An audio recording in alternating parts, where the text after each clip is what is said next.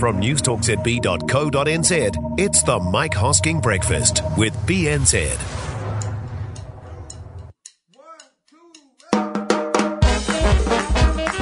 Well, g'day there, and welcome to the rewrap for Friday. All the best bits from the Mike Hosking Breakfast on News Talk ZB in a sillier package. I am Glenn ZB, and this morning uh, we'll mark the week. That's what we do on Fridays, of course. We go to Vietnam and then stop over in Alaska for some reason. Uh, but before any of that, this hockey report has got Mike thinking. As far as I can tell, it takes quite the talent to make as big a hash of a review as Hockey New Zealand has. They end the week having pissed off just about everyone, as far as I can work out. Some players complained about the culture, if you remember, under Mark Hager, the then coach of the Black Sticks. Very bad year for sport last year. Between the hockey and the cycling and the women's football, there was a lot of unrest, a lot of upset complaint. And as a result, a lot of reviews. But unlike football and cycling, the complaints of the hockey seem more vanilla. Cycling and hockey had very specific allegations and potentially broken rules and regulations, and as a result, people have walked and been pushed. Hockey seemed to have some players who thought Hager was a bit too tough, hardly a crime at elite level sport, I would have thought. But then he had just as many supporters saying how good he was.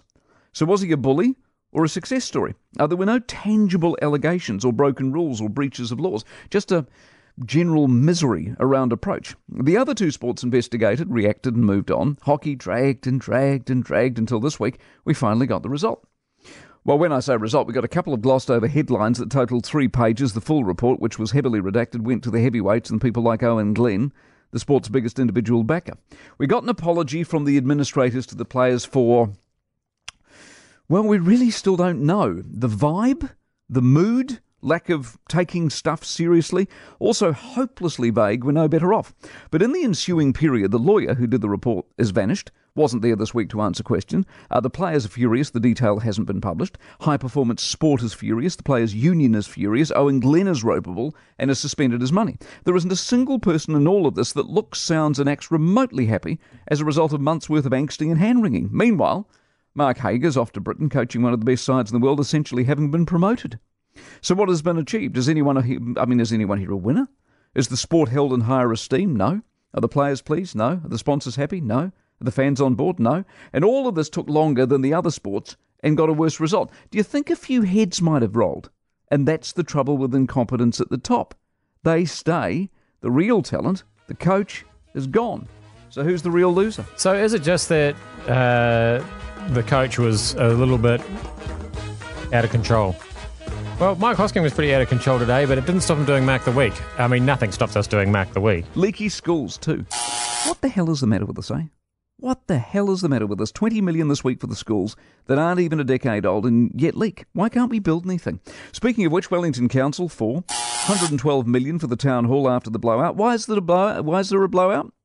Because the council's in charge. Is 112 the end of it? You know it's not. Mark Rudan, eight. Yes, the Phoenix coach on a winning season, and he tells it like it is, and I like his passion, and I like his honesty, and I suspect it's that attitude that's actually led them to winning. North Harbour Rugby and their rep call two. Winning is important. Excelling is important. Giving kids a goal to exceed and exceed is important. Mrs. Muffin Break seven. Kids who don't knock on doors looking for internships, she's right. We're too entitled. We want it too easy. We live in a world where the real hard work is put into making excuses. KiwiBuild zero. Yes, just when we thought we had it all, all the info, the BS still keeps coming. They knew in August it was shot and they'd loaded 20% of the building into the final two years, they never had any intention of actually getting to the 100,000 houses. It's a scam. And that's before you get to the poll this week. 69% of us don't believe the government on the promises. We were right to be suspicious. The CGT, too. Uh, the week from hell for the government really on this. The pushback uh, you know, they're peddling furiously, they're watering it down, and still claiming they haven't made up their mind. Now, if you're against a CGT, you're closer to being on the winning side, I reckon, today than you were this time last week. The Oscars, seven. Ratings up just a little bit for the first time in five years, and it was worth it for the Olivia Colman show alone. Fonterra, six. Yes, six good auctions in a row, and now the big boost to the payout. Good times on the farms mean good times for us all, and that is the week. Copies on the website, and Katie gave a copy of this, by the way, to Hugh Jackman on Wednesday and told him to put it to music. And then we got on to, we had one of those uh, accidental main topic day today. Uh, because, of course, the summit uh, was a failure in Vietnam, which meant that we talked about Vietnam. Vietnam, yes, a lot of commentary around Vietnam hosted the summit. Uh, this was a country, one of the poorest in the world.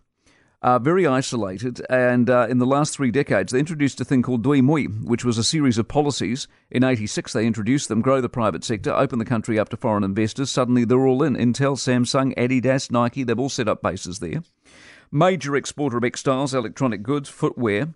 One in ten of the world's smartphones produced in Vietnam. It is one of the great economic success stories of the world and doesn't get the coverage that it deserves for its success. And yet, when Trump and Un turn up in town, they go home empty handed. But Vietnam turns out to be the winner because for just a couple of days, the whole world looked at them and went, My word.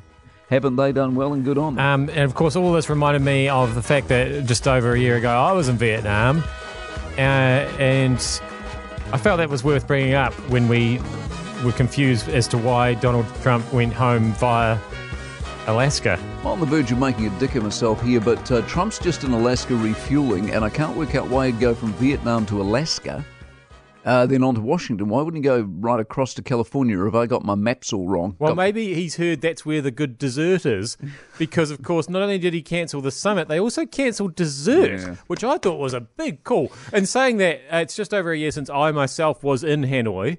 And although I had some fantastic food there, I don't actually recall having fantastic dessert. Not there. a dessert place? No. I would have thought it was one of those. I've never been to Vietnam. I would have thought it's one of those places where they have those little cakes. You know, they're big into the cakes and the yeah, yeah, yeah. and the yeah th- custards there's a, and there's stuff a lot like of that, sort of thing. And Yeah. also, they, they we got we went on a, a walking food tour while we were in Hanoi, which was awesome. I wonder if the president had time to do that. Well, That- he had spare that- time. That's a that's a little uh, pleasant mental image I've got going in my head of him darting down darting down little lanes to have an egg coffee in Hanoi. That's Did it seem like for. a productive place as I just described it? One of the world's great growth economies. Did it feel good? Did it, you know, Well, there's, cer- there's certainly and- a lot of scooter action. Let's put it that way. Well, Um, but yeah, I, I, I- just don't remember great desserts. Certainly nothing like the hot cross bun ice cream that's just been delivered to the studio. That's I can't wait to give That's that a go. Is it too is it too early for hot cross bun ice never cream? too never too early for hot cross buns. But what's he doing in Alaska refueling then on the way to Washington? That that I can't work out. Of course, as usual,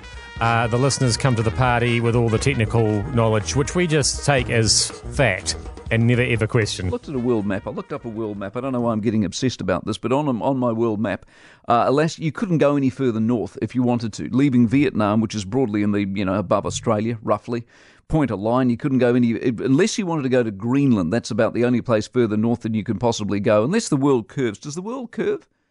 A lot of people say it's flat, but if it curves around, I'm just thinking on the curvature, does that then mean that Washington becomes higher? Because on a flat map, I tell you this for nothing, Alaska is about 10,000 miles north of Washington. It's my understanding that if you are traveling from one place in the northern hemisphere, Yes, where Vietnam is, yes. to another place in the northern hemisphere, where most places in America are. Vietnam can only just be in the northern it's, hemisphere. No, it's it's a little bit further up than you than you think it is. Or is it moved? Yeah, um, they they moved it.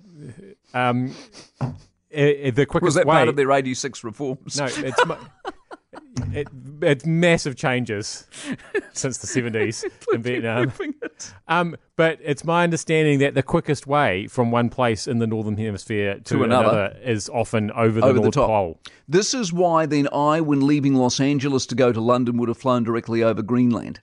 I believe that's something to do with it. And that's quite a view. If you ever get the opportunity to fly over Greenland, take the opportunity because it's glorious. If you get a nice day, but then so's Montana.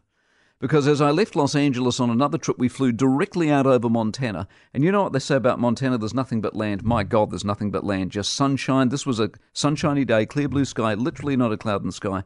Sunshine and just vast expanse for as far as the eye can see. Saw a couple of Stetsons, absolutely brilliant. Montana and Greenland, two of the greatest visual treats in the world. What a great show this is. You know, you managed to do politics, Yep. uh, travel, science. We've got astronomy in there. Really. Geography, Yeah. I mean, got it all covered. why would you go anywhere else? This probably should have some NCEA credits, shouldn't it? Because this is all free for you, and your brain is just being filled up like a like a can of ninety eight at Gull. Yeah, the more time you spend listening to this show, the more credits you get. Yeah, and the healthier you become, and you will live longer. Although we can't confirm that. Uh, what was really exciting about the uh, hot cross bun flavoured ice cream is that it also included hot cross buns, which I've been eating all morning, and now I feel fantastic. Uh, that was the rewrap for Friday. I am Glenn ZB. Um, enjoy Easter. Oh no, hang on, it's not Easter yet. Why have we got hot cross buns? Uh, who cares? Keep them coming, and we'll see you back here again on Monday.